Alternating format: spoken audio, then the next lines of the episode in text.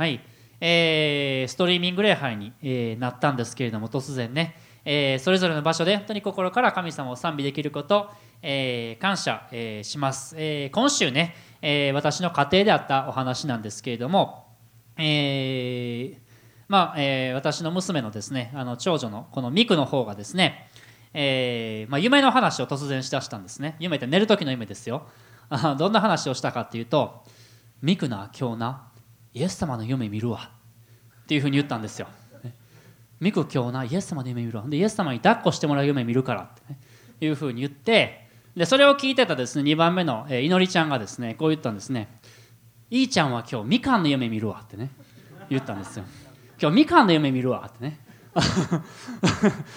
面白いでしょ？なかなかね。あすごい発想やな。でそれちょっと聞いて考えたんですけれどもあの夢で見たいなって思うことって何かこの心の深い部分でねこのめっちゃ望んでるものっていうかなんかこれをしたいって夢でもこれをしたいってね思うことが多いんじゃないかなって思うんですけど、えー、多分みくちゃんはまあ親からねイエス様の話聞くからねイエス様に会いたいって時々イエス様見たいとかね時々あの言うんですよね。だから心の深い部分でイエス様と会いたいなっていうふうに考えてるのかなと思うんです。いのりちゃんはみかんが大好物なんですよね。だからみかんの夢見るわって言ったのかなっていうふうに思うんですけど私たちね、あのー、この時期ですね、えーと、イースターの時期なんですけど、まあ、もうすぐイースターなんですけれども、えー、そのそしてこのイースターを迎える前ですね、えー、は受難節ですよね。イエス様の十字架のことを、えー、覚える時ですね、えー、先週フォーセスさんのねお話で十字架の、え、勝利についての、え、メッセージを聞きました。復活はもちろん勝利なんですけれども十字架も勝利であるということですね。私たち覚えたいと思うんです。そしてイエス様は十字架の上で7つの言葉を発せられたと。7つ言葉をね言われたっていうふうに聖書には記述があるんですね。そのうちの一つ一つですねちょっと簡単に見たいと思いますね。一つ一つものすごくですね感動的な言葉なのでちょっと見ていきたいと思いますけど最初に言われたと言われているのがこの言葉ですね。父よ彼らをお許しください。彼らは何をしているのか自分でわからないのです。私たちの許しのためにいられた私たちに対する許しの宣言でもありますよね。十字架の上でこのような言葉を発することができるのって本当にイエス様でしかいないんじゃないかなと思いますよね。また隣にいた犯罪人がイエス様と話していた時にイエス様どうぞ御国の位につく時には私のことをどうぞ思い出してくださいと言った犯罪人に対してイエス様はどう言われたのかこう言われたんですよね。あなたは今日私と共にパラダイスにいます。あなたは今日私と共にパラダイスにいます。すごいですよね。この十字架についていてですよ。もうすぐ2人とも死ぬって分かってる時にこんな約束をするんですよ隣の人に。あなたは今日私と共にパラダイスにいます。これは私たちに向けても発せられている言葉ですね。永遠の天国に対する希望が私たちに与えられているんですね。今日も私たちイエス様にその信仰を持ちたいと思います。またイエス様はこのようにも言われました。ヨハネとですね自分のお母さんのマリアがですね十字架のすぐ近くにいたんですけれども自分の弟子のヨハネに向かってこう言ったんですね。そこにあなたの息子がいます。そして自分の母であるマリアに向かってそこあ違う違う自分の母のマリ母であるマリアに向かってそこにあなたの息子がいますって言ったんですね。そして自分の弟子であるヨハネに向かってそこにあなたの母がいますって言ったんですね。どういうことでしょうか？これってイエス様の十字架は私たちを家族という絆で結び合わせてくださるということですね。ヨハネとマリアっておそらく血縁関係なかったと思いますけれどもでもその中でもあなたたちは家族ですよという宣言をされたんだと思うんですね。私たちもそうですよね。イエス様の十字架によって一つの家族とされているんですよね。素晴らしいことです。えそしてその次にイエス様はこのように言われました。我が神我が神どうして私をお見捨てになったのですか？先週も引用されましたけれども本当にこのね。フォーセスさんこの言葉があんまり十字架の言葉の中では好きではないというふうに言ってましたけれどもこの中を通られてそしてイエス様は勝利されたんですよね。復活してこういうところを通ってくださって復活された。そのことを今日も私たち覚えたいと思うんですね。また今日はこのところに注目したいと思ってますけれども私は乾くとも言われました。また後ほど見ます。そしてその次に完了した。全てが完了した私たちの罪は全て支払われた。そのようにイエス様は私たちに宣言してくださいました。そしてイエス様イエス様は天の父の神様に全てをお委ねされてその息を引き取られたんですね。父を我が霊を見てにお委ねします。そのように言われて息を引き取られました。今日はですね朗読の中で読んだ私は乾くこの一言について一緒に考えたいと思っています。英語では、まあ、I'm thirsty I thirst でしょうか？ギリシャ語ではですね一言だけらしいんですよね。一語だけでですね十字架で叫ばれた言葉で一番短い言葉だそうですね。この言葉は、えどういうことを意味してるのでしょうか？私は乾く。実はイエス様がですねこの十字架の時点でその前にイエス十字架の時点でその前に水分を取ったのはその12時間ほど前だったというふうに言われています。最後の晩餐で弟子たちとブドウ酒を飲んだ時以来何も飲んでなかったというふうにまあその後の記述を見ると考えられるんですね。最後の晩餐の後ゲステマの園に行かれそしてそれから捕らえられて弟子たちは見捨てて逃げてしまいまたその後捕まえられ兵隊に鞭打たれてまた平手で打たれて唾を吐きかけられ罵られまた群衆からは「覗け覗け十字架につけろ」というふうに拒否されたんですよね。拒絶されたんです。また茨の冠をかぶせられて見せ物にされそして十字架に釘付けされそしてさらに最後には脇腹を槍で刺されるんですよね。そしてその十字架につけられた。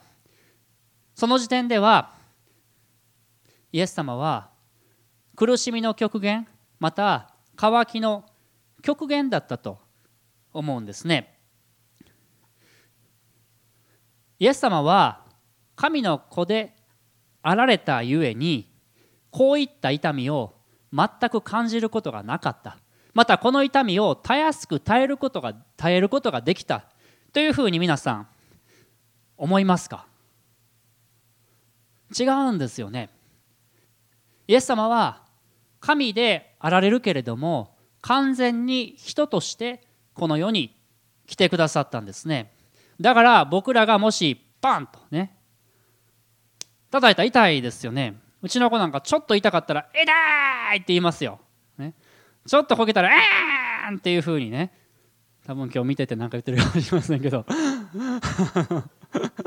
言いますよね。多分僕らの方がかなり大げさですけれどもイエス様も同じように痛かったんですよね。イエス様も同じように弟子たちに見捨てられたらめっちゃ悲しかったと思うんですね。また兵士から罵られたら傷ついたと思うんですよ。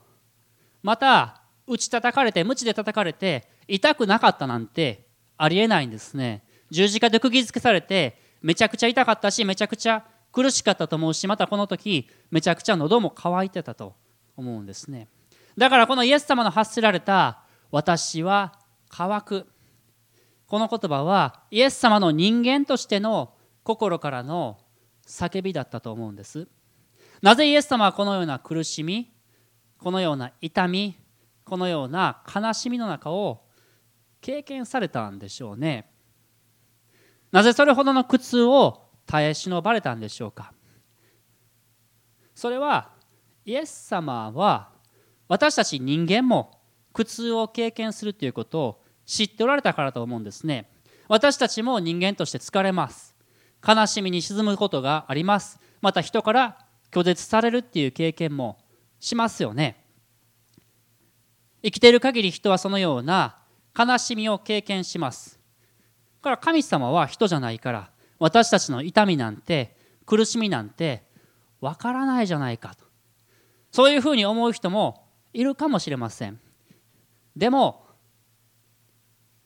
私たちのイエス様は分かってくださるんですね。イエス様は人となって同じようないや私たちが通る以上の苦しみを経験してくださったんですね。苦しみの極限を通られたそんな神様なんですよね。そこから何がわかるんでしょうか？イエス様は私たちの苦しみを理解してくださる。私たちのことを分かってくださるお方だということです。人と同じように歩んでくださった。だから私たちのすべての痛み苦しみを理解することができます。ヘブル人の手紙の4章15節にこのような言葉があります。一緒に読んでみましょう。はい。私たちの大祭司は私たちの弱さに同情できない方ではありません。罪は犯されませんでしたがすべての点で私たちと同じように試みに遭われたのです。私たちの大祭司イエス様のことですね。イエス様は私たちの弱さに同情できない方ではない。なぜかすべての点で私たちと同じように試みに遭われたから。だから私たちが通っているどんな葛藤であってもどんな苦しみであってもどんな孤独であってもイエス様は理解することができるんですね。そしてイエス様と一緒に私たちはそこを通り抜けていくことができる。その確信を持つことができるんです。ヘブル人への手紙の著者はこのように続けます。一緒に見ましょう。はい。ですから私たちは憐れみを受けまた恵みをいただいて折にかなった助けを受けるために大胆に恵みの御座に近づこうではありませんか。だから私たちは大胆に恵みの御座に近づくことができる。折にかなった助けを今日も受け取ることができる。その確信を持つことができるんです。そんな神様おるか？というふうにいつも思いますね。このこと考えたら。そんな素晴らしい神様いるんですか？いるんですよね。この神様に私たちはイエス様を通して近づいていくことができます。このような素晴らしい知らせを私たちは今日受け取ることができるんですね。だから私たちが今経験している悩みも今経験している葛藤も過去に体験したひどい体験も全部イエス様のところに持っていくといいんですね。誰も理解してくれない一人ぼっちだと思わなくてもいいんです。イエス様は今日私たちと一緒にいてくださいます。そしてイエス様と共にそのところを乗り越えることができる。その確信を持ちたいと思います。そしてこの私は乾く。イエス様が言われた人として私は乾くと言われたんですけれどももう一つのことについても考えてみたいと思います。イエス様が生涯心の深いところに持っておられた本当の渇きっていうのは何でしょう？どう思いますか皆様？イエス様はある時群衆を見て多くの人を癒しまたその人たちを教えその人たちのためにさまざまなことをされました。ただしかしですねその群衆を見てイエス様は言われました。この群衆は羊飼いのいない羊のように弱り果てて倒れている。そして彼らのことをかわいそうに思われたというふうに書いています。イエス様はある時サラートに侵された人雷病に侵された人に向かってその人のことを深く憐れんで手を伸ばして彼に触り癒されました。またある時はイエス様は酒税人であるザーカイみんなからのけ者にされている孤独な一人ぼっちのザーカイ。その人の家にわざわざ行ってザーカイを救いへと導かれました。イエス様の心の深いところには、まあ、この福音書を読んでいるといつも私たちに対する憐れみ人々に対する憐れみがあったんですよね。私たちの魂に対する深い憐れみ渇きを持っておられたんですよね。だから思うんですね私は。このイエス様が私は乾くっていうふうにそのように十字架で叫ばれた。その時にはイエス様の心の中には私たちのこともあったんじゃないかなというふうに思うんですね。私たちの魂の救いのために十字架上でさっきも言いましたけれどもイエス様は父よ彼らをお許しください。彼らは何をしているのか自分でわからないのです。そのように言われたイエス様ですよね。私たちの罪が許されるように私たちの心の汚れが清められますように私たちが本当に命を得るように永遠に続く希望をいただくことができるように私たちが癒しを受け取りそして平安を得ることができるようにそのことにイエス様は乾いておられたも乾いておられたと思うんですね。だからイエス様は私は乾くとそのように叫ばれたんだと思うんです。イエス様ある時サマリアに行かれた時にサマリアの女に飲み水を求められましたよね。そういうストーリーが福音書の中にありますよね。飲み水を求められましたけれどもイエス様がその時本当に願っておられたことっていうのはそのサマリアの女が救われることですね。イエス様を救い主であるということをそのことをサマリアの女が知ってそして永遠に続く希望を得るように心の内側から生ける水の川がその女から溢れ流れ出てくるように私がその救い主なんだよということ。そのことを知ってほしかったんですよね。それがイエス様の心からの願い心からの渇きでした。そのイエス様の心をいただいて私たちも周りにいる人たちにその愛を流していきたいと思うんですね。同じように他の人たちの魂の救いを私たちは求めていくものでありたいと思います。そして最後にこの「私は乾く」の3つ目の意味をですね一緒に考えてみたいと思いますけれどもイエス様はその生涯の中でですねいつも何を一番優先にしておられたでしょうか？イエス様はある時ですね福音書にこんな記述ありますね。朝早く起きて何してましたか？朝早くまだ暗いうちに出かけていって祈っておられたんですね。天の父なる神に祈りを捧げておられた。ヨハネの福音書には子は子っていうのはイエス様のことですね。子は父がしておられることを見て行う以外には自分からは何も行うことができないそのように書かれています。またイエス様は十字架にかかられる前に月瀬までの園で何をしておられたでしょうか。祈っておられたんですね。そして何と祈られたでしょう。アバ父よあなたにおできにならないことはありません。どうぞこの杯を私から取り除けてください。この十字架を通らずに済むのでしたらどうか通らずに済みますようにと祈られたんです。しかしイエス様はその次にこう祈られたんですね。しかし私の願うようにではなくあなたの御心のままをなさってください。イエス様はその生涯の中で父の御心天のお父さんとの親しい関係をいつも一番に求めておられたんですね。イエス様は三条の水訓でこのように言われましたね。一緒に読みましょうか。はい。義に植え乾く者は幸いです。その人たちは満ち足りるから。義とは何でしょうか？義とは私たちと神様との正しい関係のことですよね。イエス様はいつも天の父なる神様との関係を求めておられた植え乾いておられたんですね。天の父なる神様との関係を最優先にイエス様はされました。その時にイエス様は満ち足りで言ったんですね。天の父なる神の御心を行うことが私の食物だとイエス様は言われました。このイエス様が十字架上で言われた私は乾く。この叫びは天の地の神様アバ父あなたの御心を行いたい。その叫びだったというふうに思うんですね。この父なる神様の心を知っている時その人は満ち足りる。そのように私たちは信じたいと思います。詩編42編一節二節にこのような言葉があります。一緒に見ましょう。はい。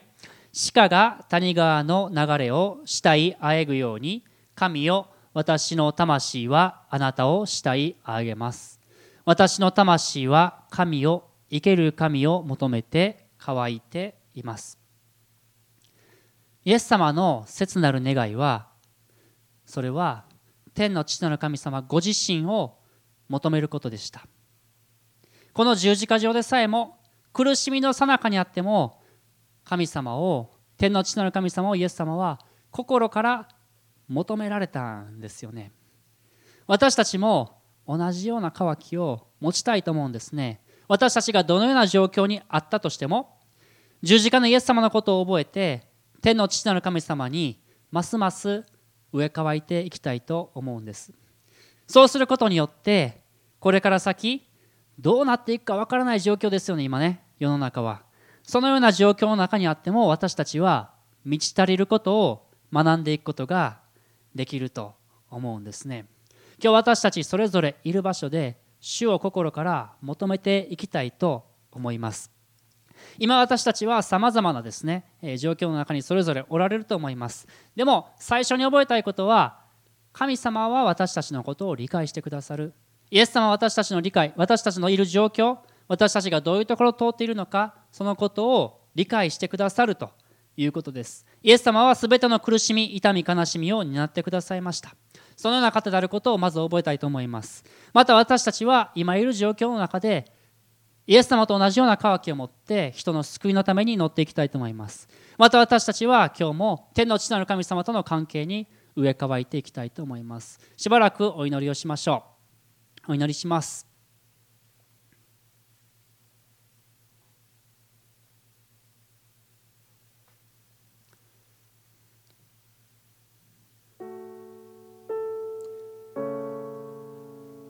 イエス様今私たちはあなたが十字架上で叫ばれた。